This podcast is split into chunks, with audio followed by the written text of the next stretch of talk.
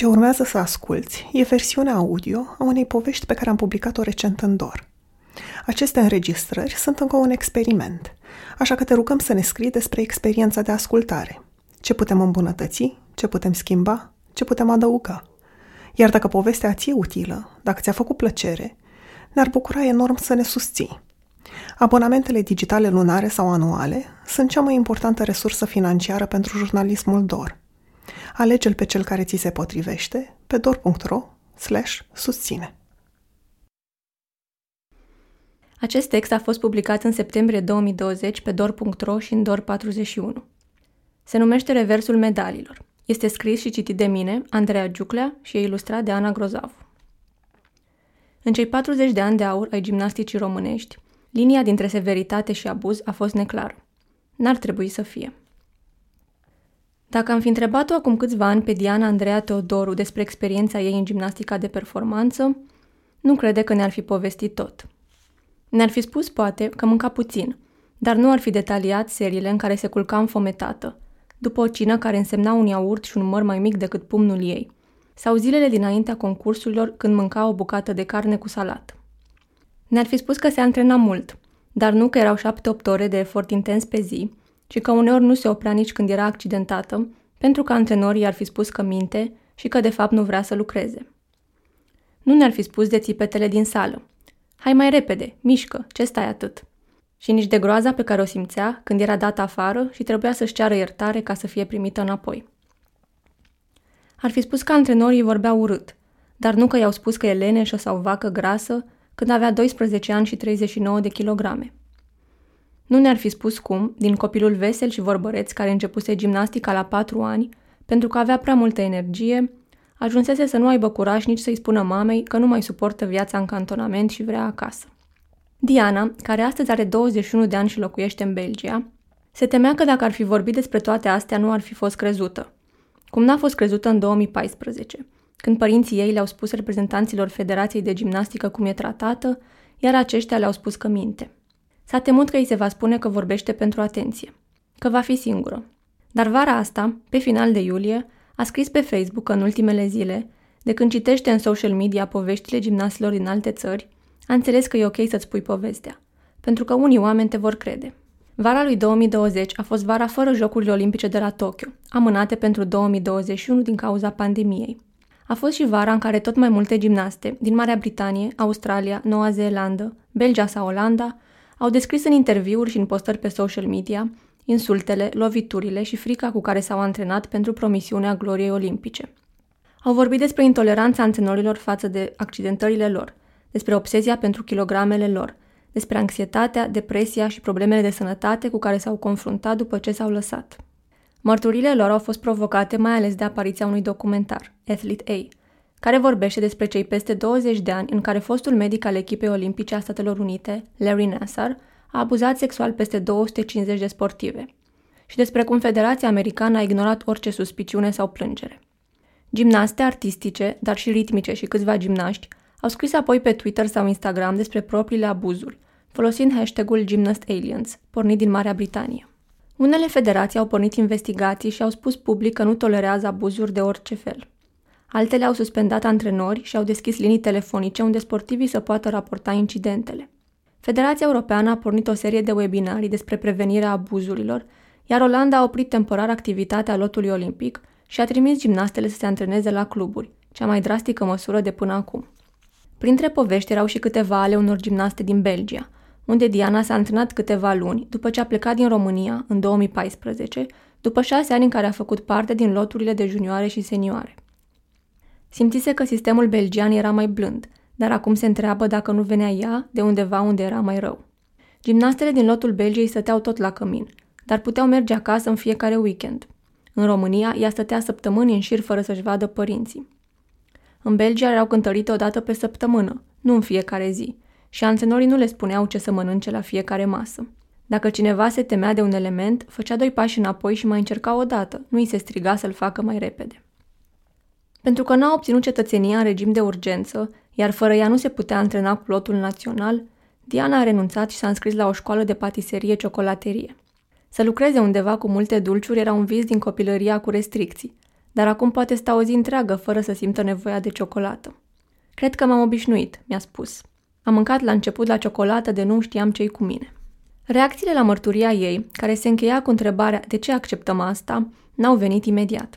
Vedea că lumea dă like și distribuie, dar abia după câteva ore au început să-i scrie prieteni care o felicitau pentru curaj și îi spuneau că e puternică. Foste colege de școală din Belgia care îi spuneau că acum înțeleg de ce evita să vorbească despre gimnastică. Oameni din țară care îi spuneau că nu se așteptau să facă asta sau că e prima gimnastă din România care vorbește în ultimii ani. S-a întrebat dacă vor urma și altele. De câțiva ani, de când scriu despre declinul gimnasticii românești, care vara viitoare va lipsi pentru a doua oară consecutiv din competiția pe echipe de la Jocurile Olimpice, am stat de vorbă cu gimnaste din diferite generații. Am vrut să înțeleg cum se raportează la sportul căruia i-au dedicat copilăria și adolescența și pe care unele le-au încheiat pe podiumurile lumii, cu medalii strălucitoare la gât. 72 de medalii olimpice pentru echipele de fete și băieți, din care 25 de aur, dar altele l-au abandonat cu vise, încredere și corpuri sfărâmate. Timp de 40 de ani, gimnastica a obținut un nivel de succes și performanță rar întâlnit în România. Și eu am crescut iubind acest sport pentru spectacolul pe care îl vedeam la televizor. De câțiva ani însă, de când am început să înțeleg ce înseamnă pentru corpurile și psihicul tinerelor fete, am început să-l privesc cu ochi tot mai sceptici.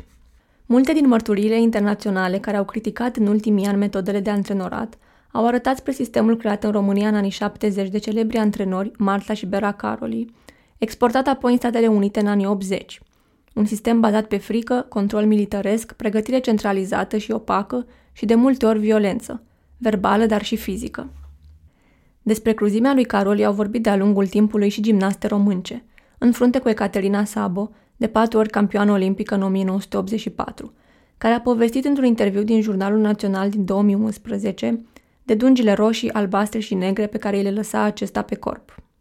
Dar antrenamentele de gimnastică au continuat cu agresiuni și umilințe și după fuga soților Caroli în Statele Unite și după 1990, când sportul nu mai era un instrument de propagandă comunistă. Maria Olaru, campioană olimpică în 2000 cu echipa, a scris într-o carte autobiografică publicată în 2016 despre mâna grea lui Octavian Belu, cel mai titrat antrenor român, despre bătăile secunzilor, frica de cântar, umilințele și teroarea în care se antrena la Deva în anii 90.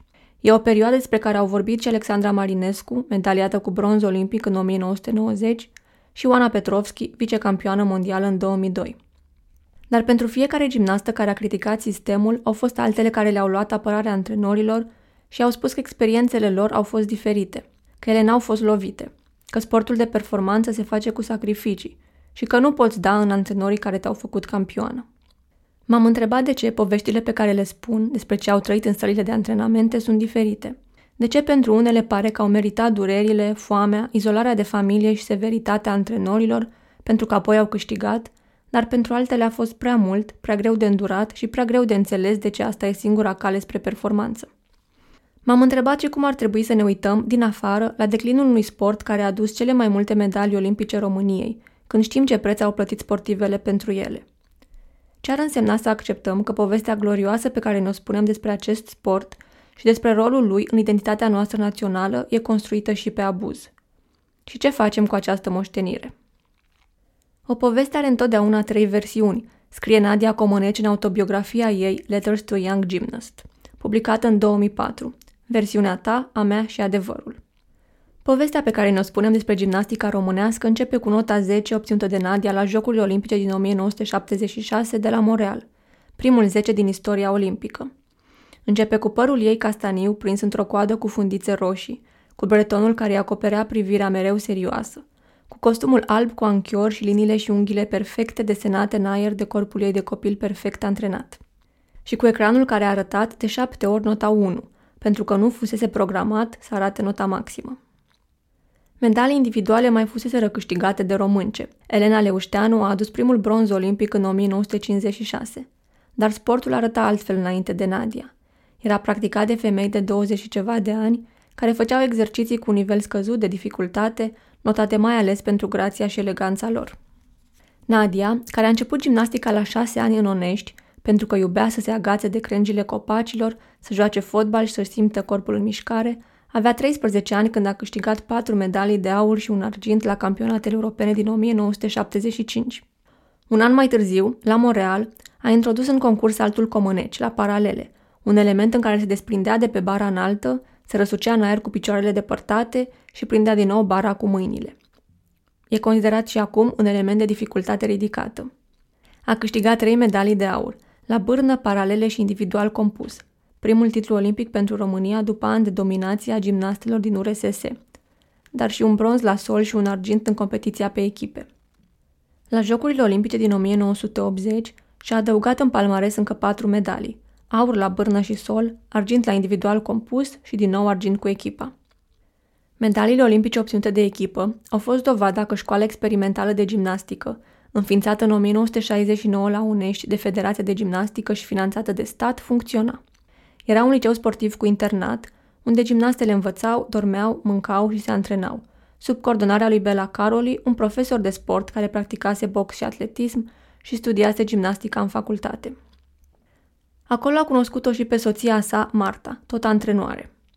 Cei doi au mers în școli pentru a selecta fete de vârste cât mai mici. Printre ele era și Nadia, pe care Bela o văzuse făcând roata în curte și o căutase din clasă în clasă. Vârsta gimnastelor începuse să coboare încă din anii 60. În 1964, campionatele naționale din URSS fuseseră câștigate de o gimnastă de 15 ani, iar în 1972, Olga Corbu din Belarus câștiga trei titluri olimpice la 17 ani. Privind de acasă ediția din 1972, Caroli s-a gândit că dacă ar fi participat cu echipa sa de copii, Nadia avea atunci 10 ani, s-ar fi clasat pe 3. Caroli credea că e mai ușor să transform copiii în campioni. Învățau mai ușor, nu simțeau frică, zburau mai sus și în timp ajungeau să execute elemente tot mai dificile. Erau și mai ușor de dominat și aceasta a devenit rețeta ideală în gimnastică. După succesul Nadiei, antrenorii de pretutindene au căutat gimnaste cât mai mici, cât mai scunde, cât mai slabe, propagând cultul sportivului copil. Ca să le protejeze, Federația Internațională a început să introducă vârste minime pentru competiții de senioare. 14 ani în 1970, 15 ani în 1980, iar din 1997 limita e de 16 ani. Răspunsul unor țări ca China sau România a fost să le falsifice vârstele. Daniela Silivaș, triplă campioană olimpică, avea 13 ani la mondialele din 1985, unde a câștigat aurul la bârnă cu nota 10. Federația Română îi schimbase anul nașterii din 1972 în 1970. Succesul gimnastelor a fost adoptat de regimul comunist ca o validare politică și un instrument de propagandă, în centrul căreia era Nadia. Eram considerată o comoară națională, pentru că am pus într-o lumină bună guvernul și felul de a trăi al țării mele. Și oficialii erau hotărâți să protejeze asta cu orice preț, scrie în cartea ei gimnasta. În noiembrie 1989 a fugit din țară prin Ungaria, mergând ore în șir pe jos. A ajuns în Statele Unite, unde are și azi propria școală de gimnastică. După Montreal, Ceaușescu a primit-o pe Nadia cu festivități și a decorat-o cu distinția de erou al muncii socialiste. Fabrica Rădeanca a produs păpușa Nadia, o gimnastă cu tricolorul pe piept. Într-o țară cu tot mai multe lipsuri, antenorii ei au primit mașini și privilegii. Aveau salarii bune, puteau cumpăra carne și merge la cele mai bune restaurante din oraș. La schimb, gimnastele lor erau nevoite să câștige în continuare.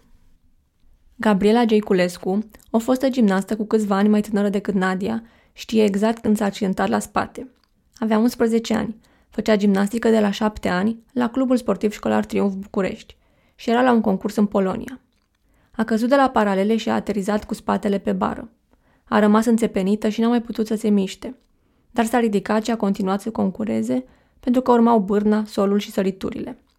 După concurs a făcut o pauză, dar durerile au revenit. În gimnastică e normal să te doară, îi spuneau antrenorii, mai ales spatele.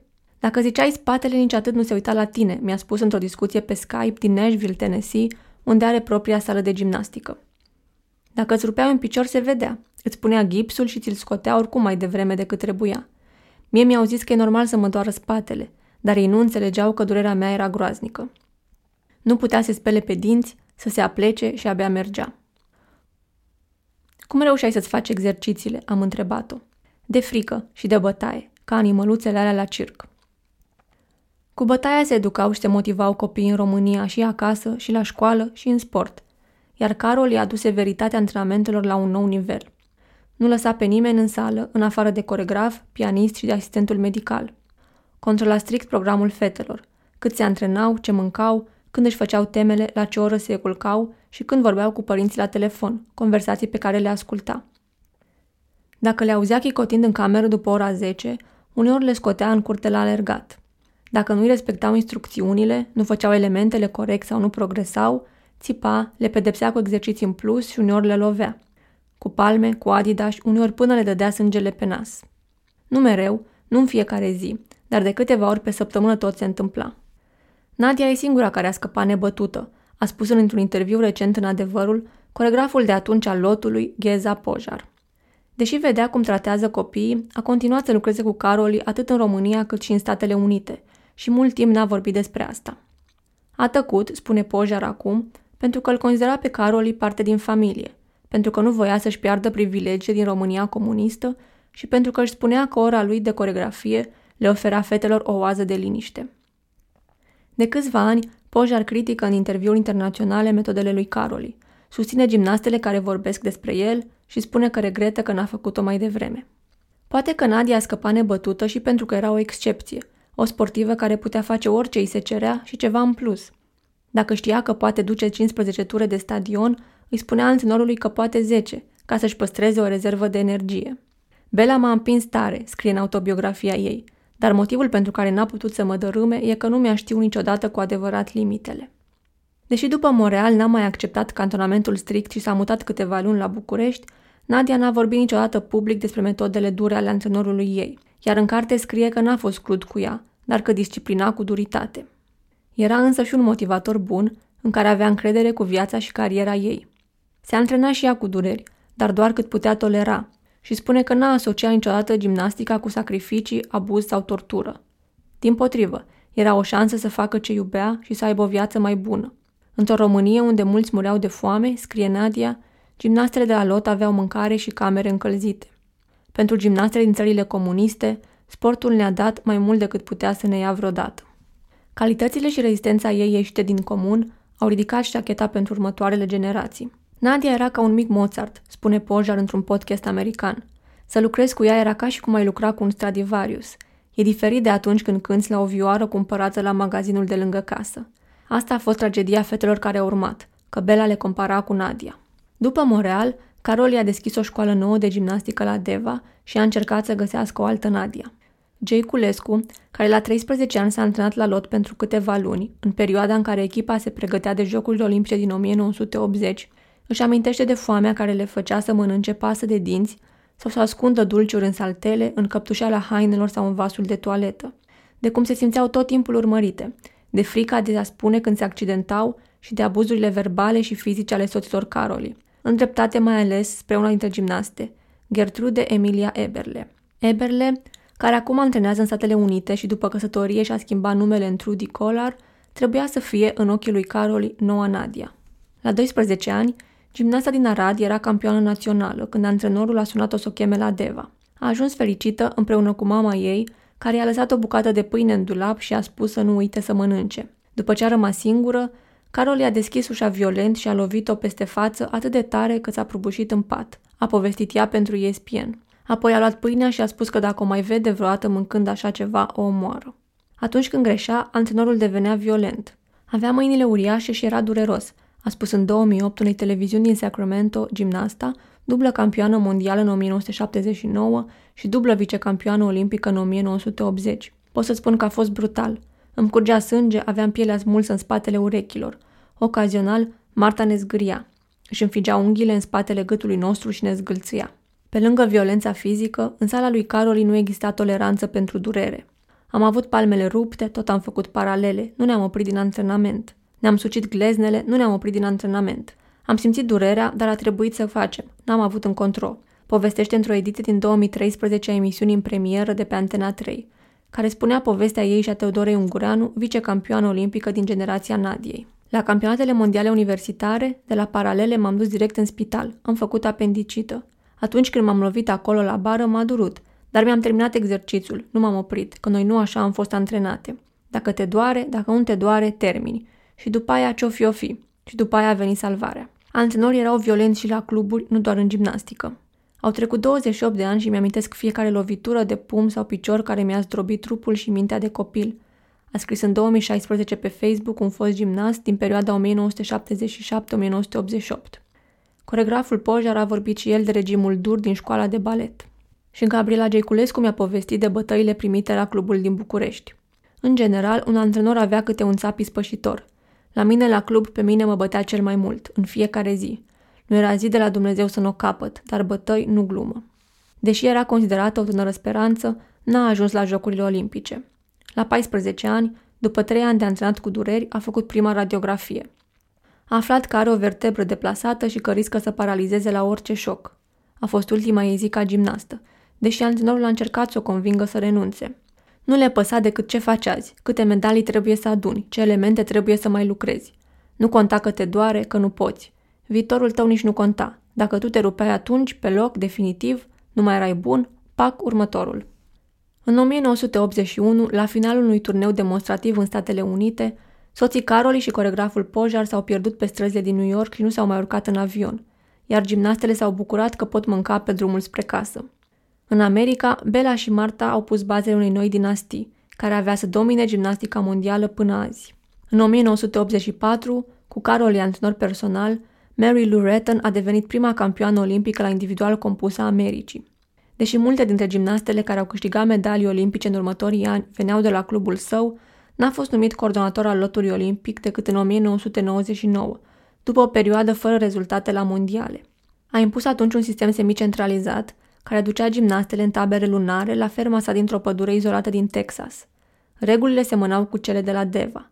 Fără telefoane, fără internet, fără vizitatori. Mâncare puțină, control obsesiv al greutății, multe ore de antrenament și intoleranță la dureri. Dacă nu făceau față fizic sau psihic, aveau de unde selecta altele. Vârsta și greutatea gimnastelor americane au scăzut și ele. Dacă în 1976 media era de 17 ani și jumătate și 48 de kilograme, în 1992 ajunsese la 16 ani și 37 de kilograme. La ferma lui Caroli au avut loc o parte din abuzurile sexuale la care medicul Larry Nasser a supus gimnastele, pentru care a fost condamnat la începutul lui 2018 la 175 de ani de închisoare. Peste 150 de victime au depus mărturie împotriva lui și au spus că mediul izolat și frica în care trăiau i-au permis să le facă rău, sub pretextul unor tratamente medicale pe care le aplica noaptea nesupravegheat în camerele lor. În ultimii ani, campioanele olimpice Simon Biles sau Ellie Raisman au criticat federația pentru că a oferit antrenorilor control total și a închis ochii în fața abuzurilor, chiar mușamalizând plângerile, atât timp cât ele aduceau medalii, iar medaliile sponsori. Carol i-a dus în America sistemul centralizat din România, dar antrenorii erau violenți și înainte ca el să ajungă acolo. Țipau, loveau, comiteau și abuzuri sexuale. El a perfecționat și validat această filozofie pentru că a produs campioane pe bandă rulantă. Bela Carol era un dur, un dictator, a spus într-un interviu din 2007 din evenimentul zilei antrenorul Adrian Goreac, care a preluat lotul olimpic după fuga lui Caroli. Alături de un colectiv tehnic din care mai făceau parte Octavian Belu, ulterior coordonator al lotului, Adrian Stan, care apoi a coordonat echipa Marii Britanii și Maria Cosma, Coreac a antrenat până în 1990 și și-a propus să demonstreze că gimnastica românească n-a însemnat doar Caroli și Nadia. Cu o generație din care făceau parte Ecaterina Sabo, Lavinia Agache sau Cristina Grigoraș, a câștigat primul titlu olimpic cu echipa în 1984, plus alte zeci de medalii. Spune că gimnastele lui au fost mai puțin chinuite și niciuna n-a vorbit de metodele sale. Să nu mint, și eu țipam și le mai dădeam fetelor câte o palmă părintească. Asta însă când le-am prins făcând trafic de vin, de țigări și altele. Am detestat violența și n-am lovit niciodată vreo gimnastă pentru atările din sală. Într-un interviu cu NBC din 2018, singurul acordat după scandalul Larry Nasser de soții Caroli, retrași la ferma lor, cei doi au spus că antrenamentele erau intense, dar nu abuzive. Bela a recunoscut că în România lovea gimnaste, dar că în America n-a mai făcut-o.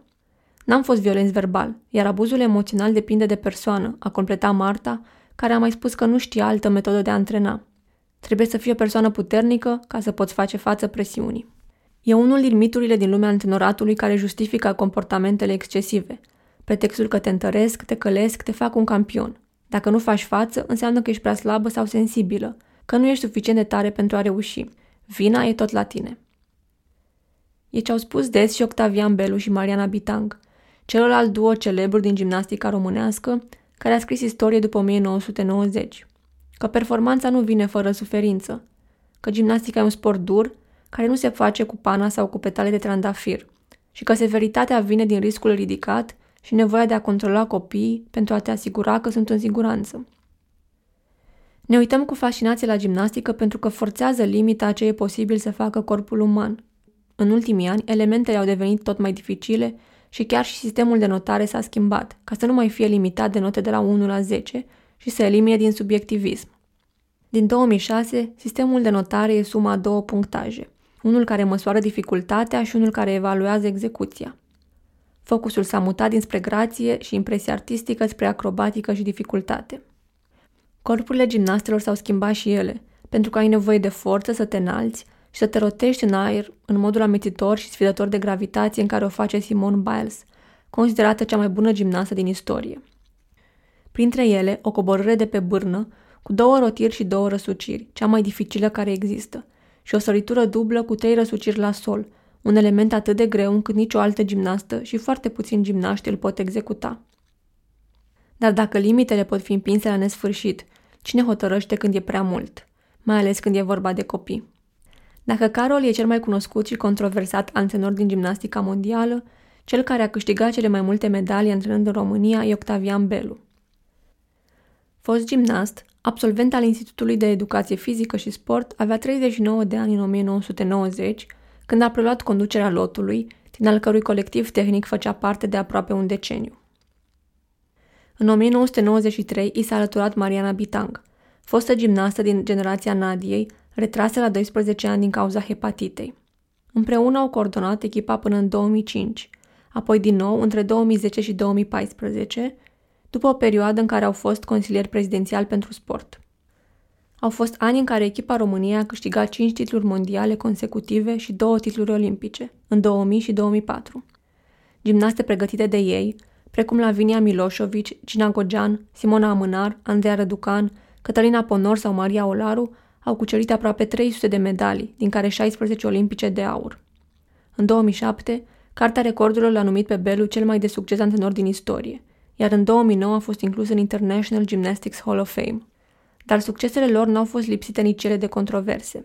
În 2002, la patru ani după ce s-a retras, Alexandra Marinescu, dublă campioană mondială și medaliată cu bronz olimpic cu echipa în 1996, a vorbit în emisiunea Nașul de la B1 TV despre cele trei operații pe care a trebuit să le facă la coloană pentru o fractură înrăutățită de supra-solicitare, despre falsificarea vârstei și despre cum a stat închisă într-o cameră la Deva trei zile, fără mâncare, doar cu o portocală, ca să slăbească.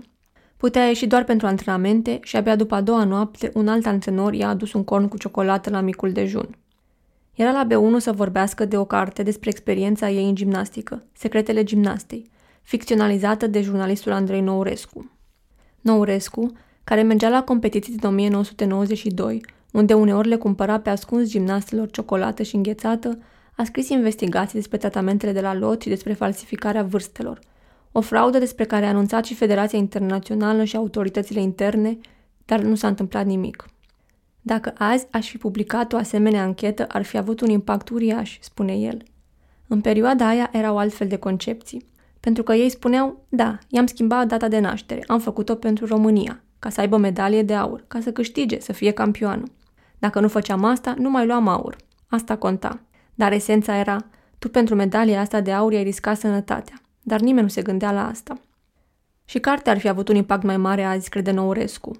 În 2002 a hotărât împreună cu Marinescu să schimbe numele antrenorilor și colegilor, Octavian Penu, Marilena Bismarck, ca să nu riște un proces. Povestește în carte de palmele primite, atât la lotul de junioare cât și la cel de senioare, de bătăi mai rele primite de alte colege, de gimnaste care vomitau și luau diuretice să slăbească, de insulte ca idiote, vaci, dobitoace sau proaste, de finale în care federația a hotărât să concureze altcineva în locul ei, de pumnii de pastile pe care îi lua pentru durerile de spate și de cei 30% din premiile de la concursuri și turnee demonstrative pe care trebuia să-i dea antrenorilor conform unei înțelegeri nescrise care exista la Deva. Marinescu își dorise să o scrie ca să scape de greutățile astea, să rămână pe hârtie și să se liniștească, mi-a spus recent. Sperea ca povestea ei să aibă un impact dincolo de procesul ei de vindecare, ca măcar câțiva oameni să-și pună un semn de întrebare despre viața de la Deva. Spera ca și alte colege să povestească despre ce li s-a întâmplat. Dar a fost singură. Mai mult, a simțit că s-a dus o campanie de îngropare a vocii și poveștii ei. Antrenorii Belu și Bitang au spus într-o ediție a emisiunii Marius Tucă Show că regretă ce i s-a întâmplat Alexandrei, dar că a primit aviz din partea Centrului de Medicină Sportivă, de unde Alexandra își amintește controle superficiale, iar Nourescu că avizele se dădeau la presiunea federației, pentru că numărul gimnastelor era foarte mic, că toate gimnastele au probleme la spate și că probabil își varsă frustrarea pentru ce n-a realizat ca gimnastă. A simțit și că n-a fost crezută. Oarecum mă așteptam. Pe cine crezi? Un copil? Chiar dacă aveam 20 de ani, eu încă eram un copil. Sau adultul. Mai ales când adultul e cine e, spune Marinescu, care după sport a lucrat ca DJ și a avut o emisiune la un post de radio online, la care a renunțat pentru a patra operație la coloană. A simțit că nu mai poate continua cu promovarea și că a spus ce avea de spus în carte. Anul următor, Sabina Cojocar, campioană mondială în 2001 cu echipa, a vorbit despre un medicament prescris de medici pentru afecțiunea ficatului, despre care a aflat ulterior că era interzis copiilor. Avea dureri musculare și se simțea obosită, dar antrenorii și medicii i-au spus să continue să-l ia, până când a fost nevoită să se retragă la 17 ani. Belu și Bitang au fost din nou invitați la Marius Tucă, unde au spus că e vorba de o manipulare a acestor fete, care din motive obiective sau mai puțin obiective nu-și realizează visurile, că se speculează naivitatea și apetitul acestor copii spre a-și prezenta așa zisa tragedie sau așa zisul calvar de la Deva, că și alte țări modificau vârstele gimnastelor, că acuzațiile fac parte dintr-o campanie de distrugere a gimnasticii românești și au amenințat cu demisia. Anul următor, echipa României a câștigat aurul olimpic la Atena, alte trei medalii de aur, una de argint și una de bronz. Lumea e partea idolilor, a statuilor, spune Nourescu. Eu scriam articole negative despre mizeria din gimnastică și după două luni, Belu venea și futura medaliile de aur și în României. Orice luptă, orice război cu un idol din start pierdut. În 2005, vicecampioana mondială la paralele din 2002, Oana Petrovski, a dat în judecată federația și antrenorii pentru daune morale în urma afecțiunilor suferite la coloană. Avea nevoie de bani ca să opereze o hernie de disc, care crede că i-a apărut când a fost nevoită să se antreneze la paralele în timp ce avea un picior în gips. De două ori pe zi, două săptămâni, cu un sac de nisip prins de celălalt picior. Gimnasta a renunțat până la urmă la proces, după ce compania de asigurări Ardaf, pe atunci sponsorul federației, i-a făcut o ofertă financiară, partea unei înțelegeri de a nu mai vorbi despre antrenori. Ajutor pentru operația care a costat 9.000 de euro a primit ulterior de la un om de afaceri. Belu și Bitang și-au dat demisia de la lot în 2005. Echipa a fost preluată de Nicolae Forminte și a câștigat la Jocurile Olimpice din 2008 bronzul pe echipe și un aur la sol obținut de Sandra Izbașa. Belu și Bitang au revenit pentru încă patru ani în 2010, iar la Olimpiada din 2012 au câștigat bronzul cu echipa, un aur la sărituri obținut de Sandra Izbașa și un argint la sol al Cătălinei Ponor. În 2016 a apărut cartea Mariei Olaru. Campioană mondială în 1999 și olimpică în 2000, știa la ce să se aștepte când a publicat Prețul aurului, sinceritate incomodă, în care povestește, printre altele, că a simțit viața la Deva ca pe un continuu purgatoriu și că nu ocazionalele palme au durut-o cel mai mult, ci insultele și umilințele. Când Mariana Bitango o numea nesimțită, tâmpită, indolentă, o țărancă proastă de la Moldova. Când era dată afară din sală. Când nu a fost primită la, când nu a fost primită la cină după o ratare în concurs sau când Belu i-a spus, chiar înaintea unei competiții, că mama ei iar s-a făcut de râs într-un interviu pentru că băuse. Sunt metode pe care Olarul le vede ca excesive, nedrepte și chiar brutale. Când ajungeam pe aparat, dădeam tot ce puteam, scrie. Nici jignirile, nici bătaia nu mă făceau să scot mai mult din mine. Una e rigoarea, care înseamnă să respecti reguli, mi-a spus recent, și alta e abuzul. Pentru că trebuie să recunoască oricine că este vorba de abuz, fizic și psihic. Olaru, care după retragere a fost arbitră, asistent universitar în cadrul Facultății de Educație Fizică din Timișoara și prezentatoare de știri sportive, se aștepta să îi se pună ștampila de nebună sau ciudată, mai ales că venea dintr-o familie destrămată. Se aștepta să fie, ca și Marinescu, singură și întrebată de ce face dezvăluirile așa târziu. Sunt răni care nu se vindecă niciodată, spune acum. Ar fi fost o carte diferită dacă o scria la 19 ani, când nu avea maturitatea de la 34. A vrut să o publice și pentru că se simțea dat... A vrut să o publice și pentru că se simțea datoare față de generațiile viitoare. Pentru că tratamentele vor fi aceleași. Ok, poate că fizic nu mai sunt așa, dar psihic și astea psihice, trauma asta psihologică e mult mai gravă. Că o palmă doare, aia e, nu zic că e ce trebuie, Dar tensiunea asta psihică și ce se întâmplă la nivelul nostru, că eram copii, de multe ori îmi vine să mă felicit pentru cum am rezistat. A scris-o și pentru că își dorea ca alți copii să aibă curaj să spună, băi nu, așa nu. Dar ca și în cazul Alexandrei Marinescu, și vocea ei a fost acoperită de cei care i-au contestat motivațiile. S-au scris editoriale despre copiii bătuți ai României și despre antrenamente în lagărele suferinței, dar și despre faptul că ar fi trebuit să vorbească atunci când era gimnastă, nu după atâția ani, într-un moment în care gimnastica e deja la pământ. Cartea a apărut în vara, în care șirul de succes ale României la Jocurile Olimpice s-a oprit, echipa necalificându-se după 40 de ani în care a fost mereu pe podium. Au fost oameni care au apreciat-o pentru curaj, dar și alții care au spus că lovește în cei care au făcut-o campioană, sau că sportul de performanță nu se face cu pupături, ci cu reguli draconice și cu muncă până la epuizare. Gimnastele care vorbiseră înaintea ei, Sabă, Marinescu, Petrovski, i-au confirmat povestea, dar antrenorii, conducători din sport și alte colegi de generație au învinuit-o. Eu atât îmi aduc aminte de Maria Olaru, că este o gimnastă care a ieșit campioană mondială, campioană olimpică, campioană europeană, a spus Bell într-un interviu în Republica. Dacă ea acum regretă că a făcut gimnastică și că a fost campioană mondială și olimpică, este altă situație. Eu nu o văd pe Mariana Bitang spunând lucrurile astea, nu-l văd nici pe Belu bătând sportive, deci eu nu îi văd. A spus de cinci ori campioană olimpică la canotaj Elisabeta Lipă, pe atunci ministra tineretului și sportului, într-o emisiune la Digisport în care participa și Olaru. Când a fost întrebată dacă a fost vreodată lovită în cariera ei, cea mai decorată canotoare din istoria olimpică a spus Chiar dacă am fost lovită, nu o să spun. Pentru că de antrenorii mei care m-au scos campioană olimpică, vicecampioană olimpică, mondială, europeană și dacă mă călcau în picioare, astăzi, dacă mi-ai pus întrebarea asta, nu o să-ți răspund niciodată. După emisiune, Olaru și amintește că Lipa a îmbrățișat-o și i-a spus Știu, Mărie, că așa e, dar nu trebuie să spui. Moment auzit și de jurnaliștii prezenți. Pare că ce a deranjat comunitatea sportivă nu a fost atât experiența povestită de Olaru, cât faptul că a ieșit la iveală. Ne-am învățat ca nații să suportăm, să băgăm gunoiul sub preș și să mergem mai departe, spune Marinescu, să nu pătăm imaginea. Printre cele mai vocale apărătoare ale antrenorilor Belu și Bitang, care în 2016 s-au retras după doi ani cu mai multe plecări și reveniri, au fost alte foste gimnaste, colege de generație cu Olaru. Cătălina Ponor, Monica Roșu, Sandra Izbașa și Corina Ungureanu au spus într-o ediție a emisiunii Sinteza zilei de pe Antena 3 că nu se regăsesc în amintirile Mariei. Nu vreți să știți ce se află în sufletul meu, pentru că m-am regăsit în această carte, într-o realitate în care eu nu mă regăsesc, a spus dubla campioană mondială și europeană Corina Ungureanu, acum antrenoare. Cum să-ți permiți așa ceva? Dar cine ești tu? Ești una dintre noi. Mizerile pe care și le-a permis să le spună despre acești doi oameni care au fost ca părinții noștri.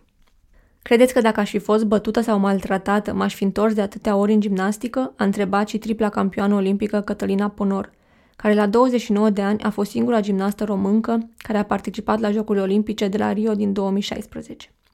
Acești doi oameni m-au modelat. Poate că existau discuții, antrenamente mai grele, strictețe, dar consider că fără ele nu s-ar fi făcut performanță. Și nici nu o să se facă de acum încolo. Iar această strictețe și discuții m-au făcut un caracter puternic. Tot ceea ce s-a vorbit, cât de greu a fost. E adevărat, am fost muncite, dar nu se poate altfel, a spus și Andreea Răducan, campioană olimpică cu echipa în 2000, care a povestit într-o intervenție telefonică că i-a cerut jurnalistului Cătălin Tolontan să-i scoată poza dintr-un articol din Gazeta Sporturilor numit Copiii bătuți ai României, pentru că nu se identifică cu titlul.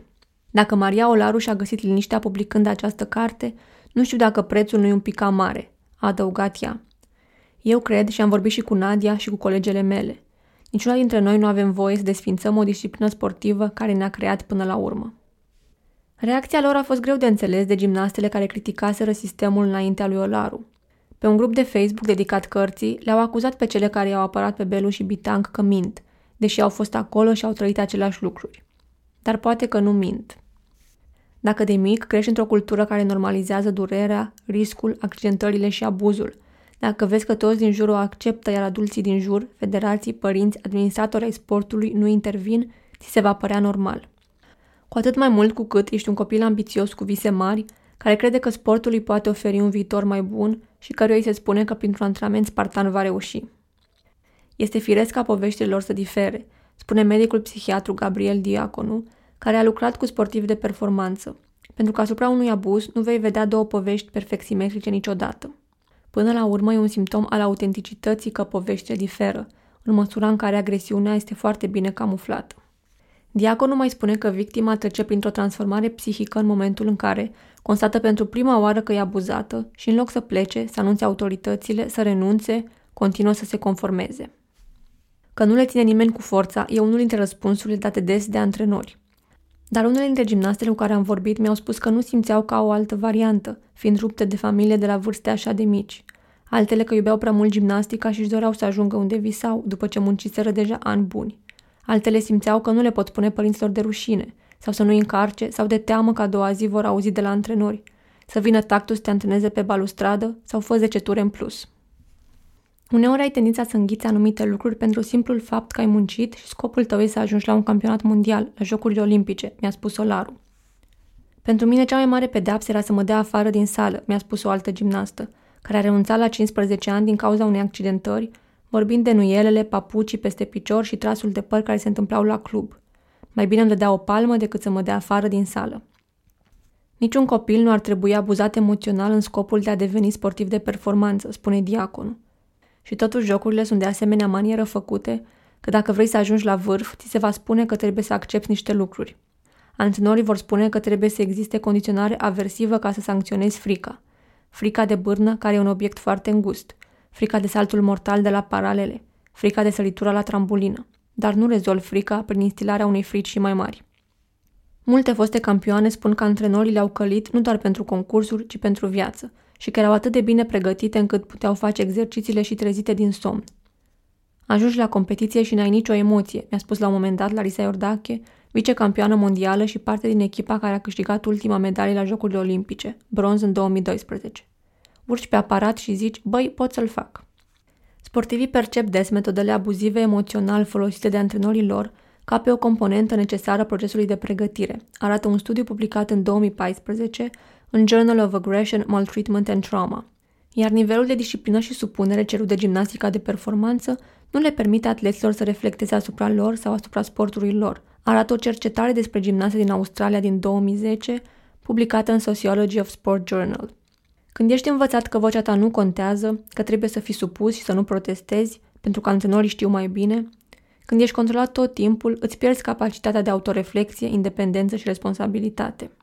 Dacă ți se spune de atâtea ori că ești slabă mental, că te prefaci, că exagerezi, că ești leneșă, ajungi să-ți pui întrebări despre ce e adevărat din ce trăiești. Ca să nu te prăbușești, spun mai multe foste gimnaste americane, mintea ta blochează totul. Devii un sportiv docil. Sau, cum spune o fostă gimnastă despre viața la Deva, eram soldățel. Experiențele pe care și le amintesc gimnastele pot fi diferite și pentru că ceea ce noi numim amintiri sunt de fapt o reprezentare modificată a realității. Cercetări recente din neuroștiință arată că mintea noastră reconstruiește amintirea și de fiecare dată o editează câte puțin. Când ne amintim, luăm fragmente și le punem într-o poveste coerentă, spune Daniela Schiller, o profesoară de neuroștiințe la Mount Sinai School of Medicine. Credem că suntem suma amintirilor noastre, că amintirile determină cine suntem, dar de fapt noi ne determinăm amintirile. De asta, povestea pe care ți-o spui despre cine ești și experiențele prin care ai trecut în viață un concept pe care psihologul Dan P. McAdams l-a numit identitate narrativă influențează modul în care îți amintești trecutul. Dacă îți spui că ești un om puternic, care trece peste durere și nu-și arată vulnerabilitățile, cum sunt cei mai mulți sportivi, nu poți fi în același timp o victimă. Dacă ai supraviețuit, n-ai fost abuzat. Dacă antrenorii te-au transformat într-un campion, înseamnă că ți-au făcut un bine. E complicat să faci loc pentru două idei opuse în mintea ta, spune într-un interviu fosta gimnastă Jennifer Say, o susținătoare a schimbărilor din acest sport și producătoarea filmului Athlete A, de la care au plecat multe din mărturile din vara aceasta. Să fii mândru de reușitele tale, să fii mulțumit de unele din experiențele tale de atlet, dar să admiți și unele zile negre și să-ți împaci amintirile cu ceea ce eu aș numi abuz al copiilor. Eu pot să păstrez aceste două idei și experiențe opuse în mintea mea. Pot să apreciez tot ce a fost bun și să spun că ce a fost rău nu trebuia să se întâmple. Și cred că și alții încep acum să ajungă la acest mod de a gândi. Dar să schimbi povestea pe care ți-o spui, modelul mental prin care privești lumea și trecutul nu e ușor, adaugă Sei. Mulți oameni nu vor să se confrunte cu cât de rău te simți, pentru că e mult de muncă, o ce începi și îți spui, nu sunt chiar în regulă. Trebuie să cobori foarte adânc ca să revii sus. Și uneori e mai ușor să rămâi acolo. Și cred că toți vrem să ne apărăm cele mai frumoase amintiri. Doi ani după ce a renunțat la gimnastică, Gabriela Geiculescu a avut coșmaruri în care nu putea să-i spună antrenorului că o doare spatele și se trezea plângând și nu putea trece nici cu autobuzul prin fața sălii. Alexandra Marinescu nu s-a uitat 10 ani la gimnastică pentru că începea să plângă și spune că ar da înapoi toate medaliile câștigate pentru o coloană nouă. Oana Petrovski, care locuiește în America, nu se prezintă ca fostă gimnastă, nu mai vrea să intre în sală și nu se mai uită la competiții, pentru că fiecare olimpiadă îi amintește că nu și-a îndeplinit visul de a ajunge acolo. Mereu mi-e greu să vorbesc despre asta, a spus recent și Emilia Eberle într-un podcast ESPN, pentru că e o zonă atât de privată a vieții mele de care nu-mi place să-mi amintesc. Dar din păcate mi-amintesc multe lucruri, care m-au bântuit timp de 30 de ani. Nu toate gimnastele rămân însă cu sechele, spune diaconul, pentru că oamenii sunt rezilienți. De-a lungul timpului, unele au spus că aleg conștient să rămână cu amintirile frumoase. Fiecare are diferite amintiri din gimnastică, spune Daniela Silivaș, care a câștigat în 1988 șase medalii olimpice într-un interviu în Press One. Eu am ales să mă gândesc la partea frumoasă a lucrurilor, la ceea ce a fost pozitiv în experiența mea. Ce nu vreau să-mi amintesc, nu mi-amintesc. E un talent românesc. Glumește Nadia Comăneci într-un documentar despre Andreea Răducan, fata de aur, într-o discuție despre trecutul lor sportiv. Se numește memorie selectivă, o completează soțul ei, fostul gimnast Bart Connor, expert în asta. Nadia mai scrie în cartea ei că cei care o întreabă de metodele dure din gimnastică o întreabă despre partea întunecată a unui sport care pentru ea a fost mereu plin de lumină. Probabil că legătura dintre un sportiv și antrenorul care îl ajută să-și depășească limitele, frica și să câștige e greu de înțeles pentru cineva care privește din afară. Probabil de asta a scris Nadia în autobiografia ei că ar fi mers prin foc pentru Carol dacă ar fi făcut o gimnastă mai bună, sau Andreea Răducan că antrenorii sunt ca a doua pereche de părinți. Viața într-un cantonament e ca într-o familie. Cu antrenorii vorbești când ai o problemă sau când te îmbolnăvești. Cu ei împărtășești bucuria de a învăța un element nou, de a câștiga un concurs, de a te reveni după o accidentare. Ei se ocupă de școala ta, de meniul tău, de medicamentele tale, de zilele tale de naștere, de cadourile tale de Crăciun. Uneori, ei te învață să conduci, îți botează copiii sau te ajută să te operezi în străinătate. Lucruri pe care Belu și Pitang le-au făcut pentru unele dintre gimnaste. Și Carol îi se juca cu gimnastele în cantonamentele de la munte. Jucau cărți și trișa să le facă să râdă, le lăsa să-i prindă părul în cozi și le împrățișa la concursuri. După ce ai dat o palmă, faptul că dai o prăjitură te reafirmă și te revalidează poate chiar mai mult decât palma, spune diaconul. Este alternanța asta între fierbinte rece, între bine-rău, care creează confuzie, capitulare, deznădejde, obediență, supunere totală. E o relație complicată în care e greu să-ți dai seama ce e real, cât e vina ta pentru că se țipă la tine, cât de mult te doare, cât de foame ție, cât mai poți să rabzi. Cât de mult te împinge un antrenor pentru că vrea să te facă mai bun și când depășește limita, despre care mulți spun că e neclar în sportul de performanță. Dar tocmai pentru că atunci când ești zi de zi în sală și încerci să-ți păstrezi echilibrul pe bârnă, poate părea așa, din afară limita asta n-ar trebui să fie neclară. Din afară adulții, fie că sunt conducători din federație, părinți, medici, ar trebui să vadă lucrurile clar și să impună limite, sisteme de control și mecanisme de protecție. Pentru că abuzul, violența, insultele, intimidarea nu sunt ceva interpretabil sau subiectiv. Cum le percepi, cum le accepti, cum le internalizezi, cum îți influențează restul vieții poate fi diferit. Amintirile pe care le ai despre ele pot fi diferite.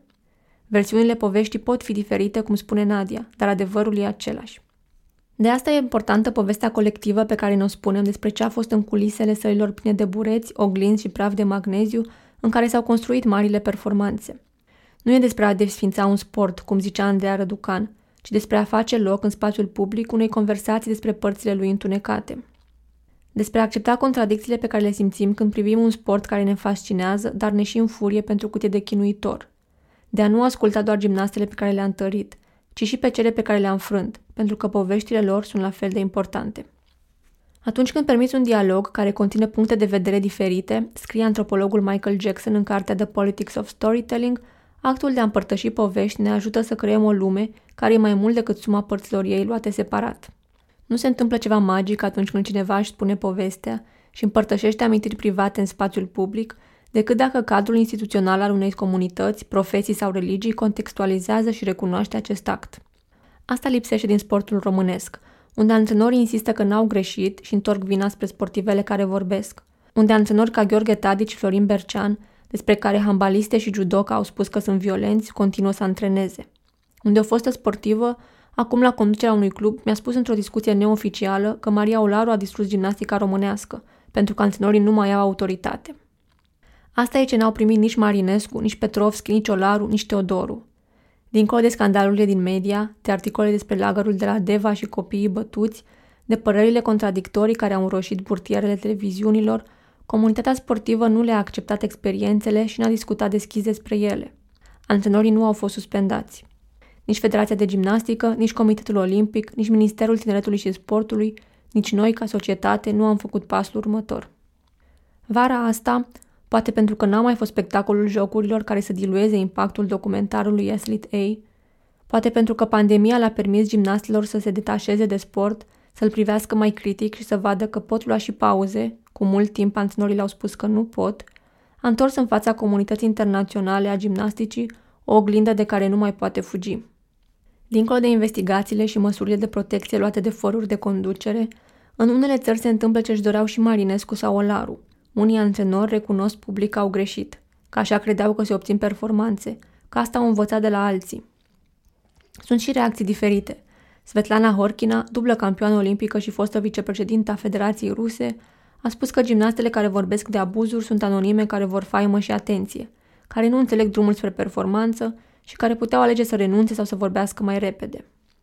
Uneori, încercări de schimbare pot veni și în lipsa unor confesiuni publice.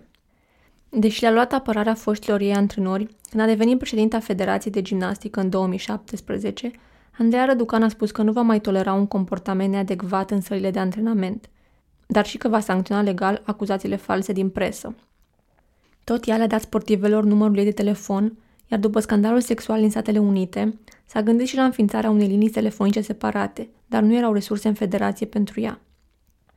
După ratarea calificării la Jocurile Olimpice din 2020, a doua consecutivă pentru echipa României, Răducan și-a dat demisia, spunând că i-a lipsit în federație o echipă care să înțeleagă viziunea și să fie dornică de schimbare. Printre altele, își dorea alți antrenori la loturile olimpice.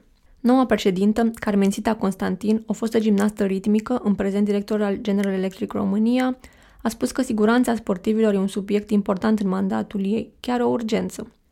La prima ședință virtuală cu cluburile din țară, le-a spus antrenorilor că orice abuz va fi sancționat, dar trebuie ca organizația să definească întâi ce înseamnă acest abuz. Unde e limita și mai ales cum fac eu copilul să conștientizeze când e abuz, mi-a spus. Ăsta va fi rolul unei comisii de etică, înființată pe 19 august, să delimiteze conceptele și să creeze o metodologie de instruire a antrenorilor, care vor semna apoi acorduri de respectare a codului etic. Orice formă de violență fizică e exclusă, spune, dar cea emoțională trebuie definită clar, pentru că unii copii, mai sensibili, o pot percepe diferit. Având în vedere contextul internațional, trebuie să realizați că este o cultură a sportului ceea ce se întâmplă, din păcate, și că ne confruntăm cu o dificultate de schimbare a mentalității și a culturii, dar o vom face. E important să învățăm din greșelile trecutului, spune președinta, care crede că au existat discuții despre metodele de antrenament purtate în interior, între antrenori. Învățăm că am impactat emoțional niște copii și ne promitem să nu mai facem, să-i ajutăm să nu se mai simtă impactați. Mai spune că vrea să asculte gimnastele care vorbesc despre suferințele lor, despre ce ar fi vrut să aibă și ce le-a lipsit, ca să ajute comunitatea să învețe. Dar și-ar dori să vorbească și despre ce au câștigat, ca discuția să fie pe toate fronturile. N-aș vrea să abordez doar jumătate din subiect, nu ne trebuie abordarea unui întreg. Gândește la 50 de ani de glorie, de generații care au creat modele. Nu-i putem da deoparte. Chiar dacă nu e de acord cu modalitățile de lucru din trecut ale antrenorilor Belu și Bitang, despre care spune că ar fi trebuit și vor fi în viitor modelate, Constantin crede că nu îi putem da deoparte, pentru că nu avem alți antrenori de nivelul lor. Sunt niște monștri sacri, cărora chiar trebuie să le creăm această aură, pentru că în orice sport de performanță ai nevoie de un model. O comisie etică, care să nu fie doar de formă, e una dintre soluțiile pe care și le doreau și fostele gimnaste. Pe lângă teste psihologice pentru antrenori, implicarea protecției copilului sau înființarea unei organizații independente deasupra federațiilor cu puterea de a investiga abuzurile, organizații care există în alte țări. Mai vorbesc de eliminarea pregătirii centralizate și de ridicarea vârstei de seniorat. Altfel înțelege lucrurile o persoană de 18 ani, spune Marinescu, decât un copil de 14, care n-are niciun cuvânt de spus, trebuie să tacă, să înghită și să facă. Să nu ne mai folosim așa de minori. E adevărat că pentru a ajunge la țucaharele și triplu salturile care îți aduc punctaje mari, trebuie să exersezi din timp, dar poate că o carieră mai lungă ți-ar permite să dai mai mult timp corpului să se refacă, să nu-l supra-soliciți, motivul pentru care gimnastele cred că au avut probleme de sănătate așa mari. Olaru are și ea o tijă de titan în coloană. Să execuți elemente dificile în groapa cu bureți e una, spune Marinescu, dar suprafețele dure de la concurs îți macină altfel corpul. Media de vârstă a crescut în ultimii ani. La 44 de ani, Oksana Șușovitina s-a calificat la 8 ai Olimpiadă. Britanica Becky Downey are 28 de ani și vrea să participe la Tokyo, iar Cătălina Ponor a concurat până la 30 de ani. La 23 de ani, Simon Biles a anunțat că se va retrage după Tokyo, pentru că simte cum corpul se dezintegrează. Deși o excepție, Biles poate fi un exemplu pentru cum poți înflori când ai alături un antrenor ghid, nu un antrenor mână de fier. Amy Borman, care a antrenat-o de la 8 la 19 ani, vorbește despre compasiune, comunicare și conexiune și despre a crește adulți fericiți care vor avea un impact în societate. Când la 13 ani, în prima ei selecție la lotul de junioare, Marta Carol i-a spus lui Biles că nu e suficient de bună, Burman și părinții gimnastii au decis să refuze a doua invitație. Drept pedeapsă, gimnasta n-a mai fost chemată la lot timp de un an. Când a revenit, Borman n-a lăsat-o pe Marta să-i supra-solicite corpul sau să-i vorbească despre greutate. Să-ți exploatezi copiii ca societate în ideea unei viitoare arene unde oamenii vor veni și vor aplauda la un moment dat, găsesc acum că este profund greșit. Ba chiar degradant. Mi-a spus o prietenă care a făcut gimnastică până la 11 ani la Unești și care abia când a devenit mamă și-a dat seama cât de greșit e să supui un copil la așa ceva. Vorbim dintotdeauna că în gimnastică sunt abuzuri, mi-a spus și jurnalista Denisa Morariu Tamaș, coregizoarea documentarului Fata de Aur, despre încercarea Andrei Răducan de a-și recupera titlul olimpic de la Sydney, retras din cauza unui test pozitiv pentru pseudoefedrină. Și nu doar în gimnastică. Sportul cu minori e sport abuziv. Să educi un copil să facă ce vrei tu, să înțeleagă la 10 ani că trebuie să muncească 9 ore pe zi, nu cred că e ușor. Și cred că noi, ca societate, încă ne batem copiii. Iar oamenii aceștia erau ca și părinții lor. Morariu Tamaș a simțit că scenele din film care arată metodele dure de antrenament au făcut comunitatea gimnasticii să simtă că au pătruns prea adânc în familia ei. Toți vorbesc de familia gimnasticii, e ca o castă, ca în orice sport. Au trăit acolo mai mult decât acasă la ei. Dar mi-am dat seama că nu e familia gimnasticii, sunt niște oameni plătiți de statul român să antreneze copii. Eu cred că e de interes public ce se întâmplă acolo. E important să avem discuțiile astea și pentru că, în funcție de ce ne răspundem și cum alegem să privim în urmă la cum s-au obținut performanțele din trecut, putem decide cum ne uităm la rezultatele din prezent și la ce așteptăm de la viitoarele generații. Iar dacă răspunsul e că nu se poate altfel, dacă gimnastica e un sport atât de chinuitor, de traumatizant și de riscant, încât să nu poți convinge copiii să-l practice cu abnegația de care e nevoie pentru medalii olimpice decât prin metode abuzive, poate ar trebui să ne întrebăm care e scopul lui, al salturilor și al răsucirilor, dincolo de spectacolul pe care ni-l oferă. Și cine hotărăște dacă merită. Ultima medalie de aur câștigată de România în concursul pe echipe a fost aurul european din 2014. Cucerit la Sofia de Larisa Iordache, Diana Bulimar, Ștefania Stănilă, Andreea Munteanu și Silvia Zarzu. După acel campionat, Belu și Bitanga au făcut un pas în spate, coordonând o echipă de antrenori formată din Lucian Sandu, Lăcrămioara și Cristian Moldovan. A fost cel mai frumos moment din viața Ștefaniei Stănilă, care era la primul concurs de senioare. Dar după câteva luni, la mondialul din același an a ratat la bârnă. Echipa a pierdut locul 3 și medalia de bronz, iar ea s-a simțit vinovată și și-a pierdut încrederea. La antrenamentele care au urmat, pur și simplu mă blocam, nu puteam să-mi dau drumul în elemente.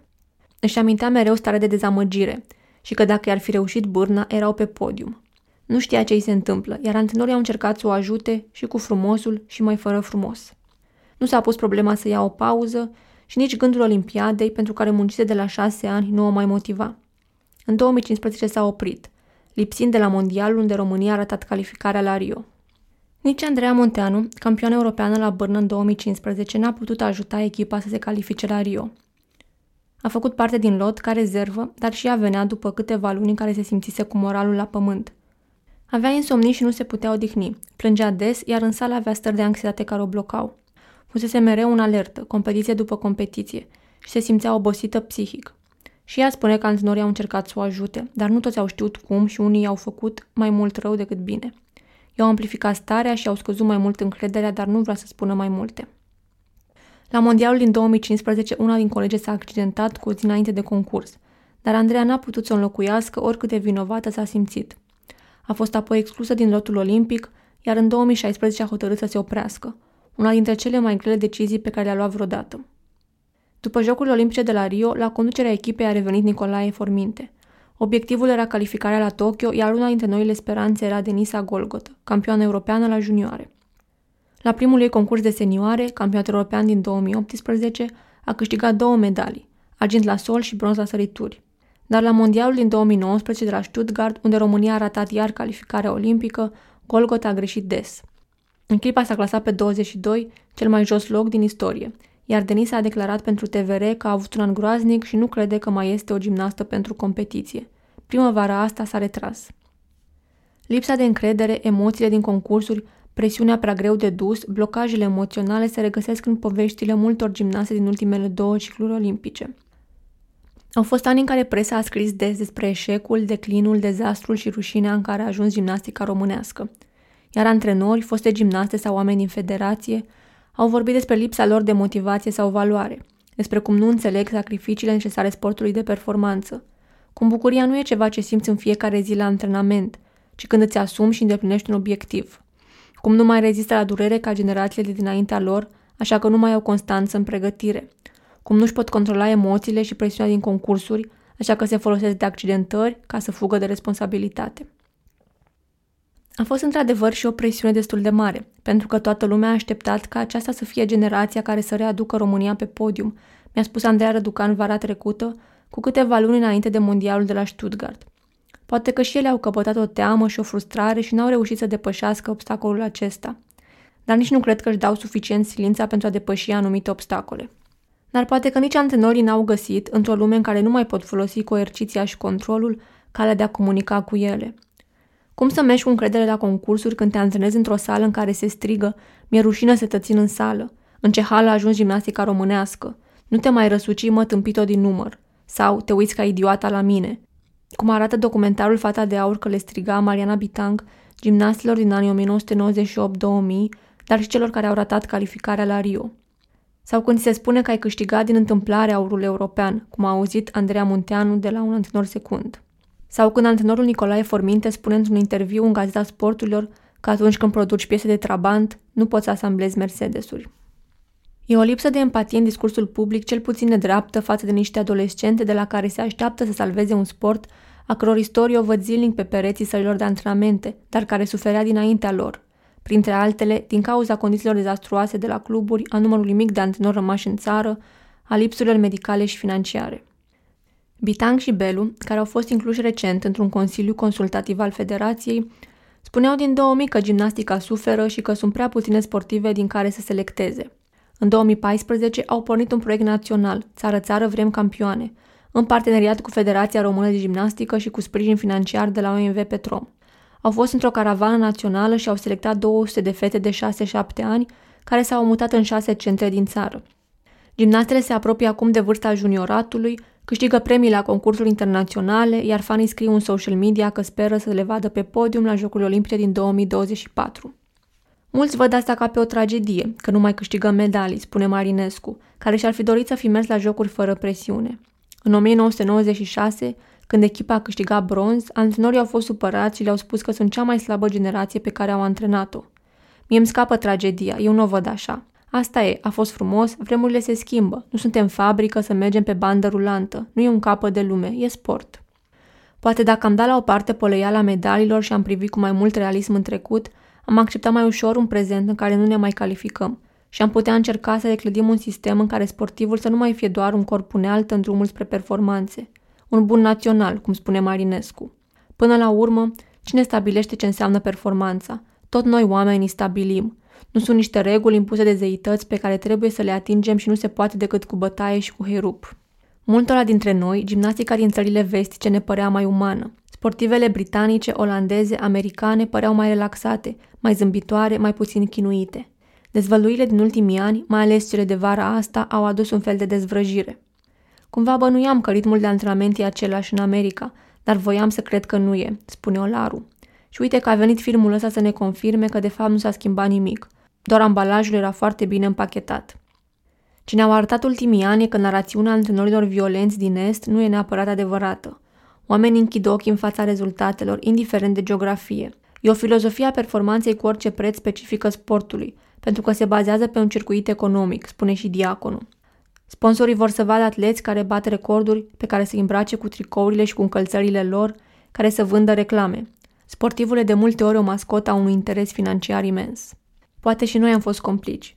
Și părinții care și-au încredințat copiii unor antrenori ca să-i scoată campioni, și medicii care au închis ochii, și federația care n-a sancționat derapajele, și noi, toți cei care ne uităm la spectacol fără să ne intereseze prea mult, oasele rupte, tendoanele inflamate, durerile și compromisurile din spatele sclipiciului și reflectoarelor.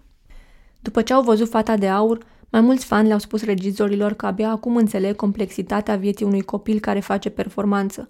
Înainte vedea un exercițiu de 50 de secunde de care se bucurau pe canapea.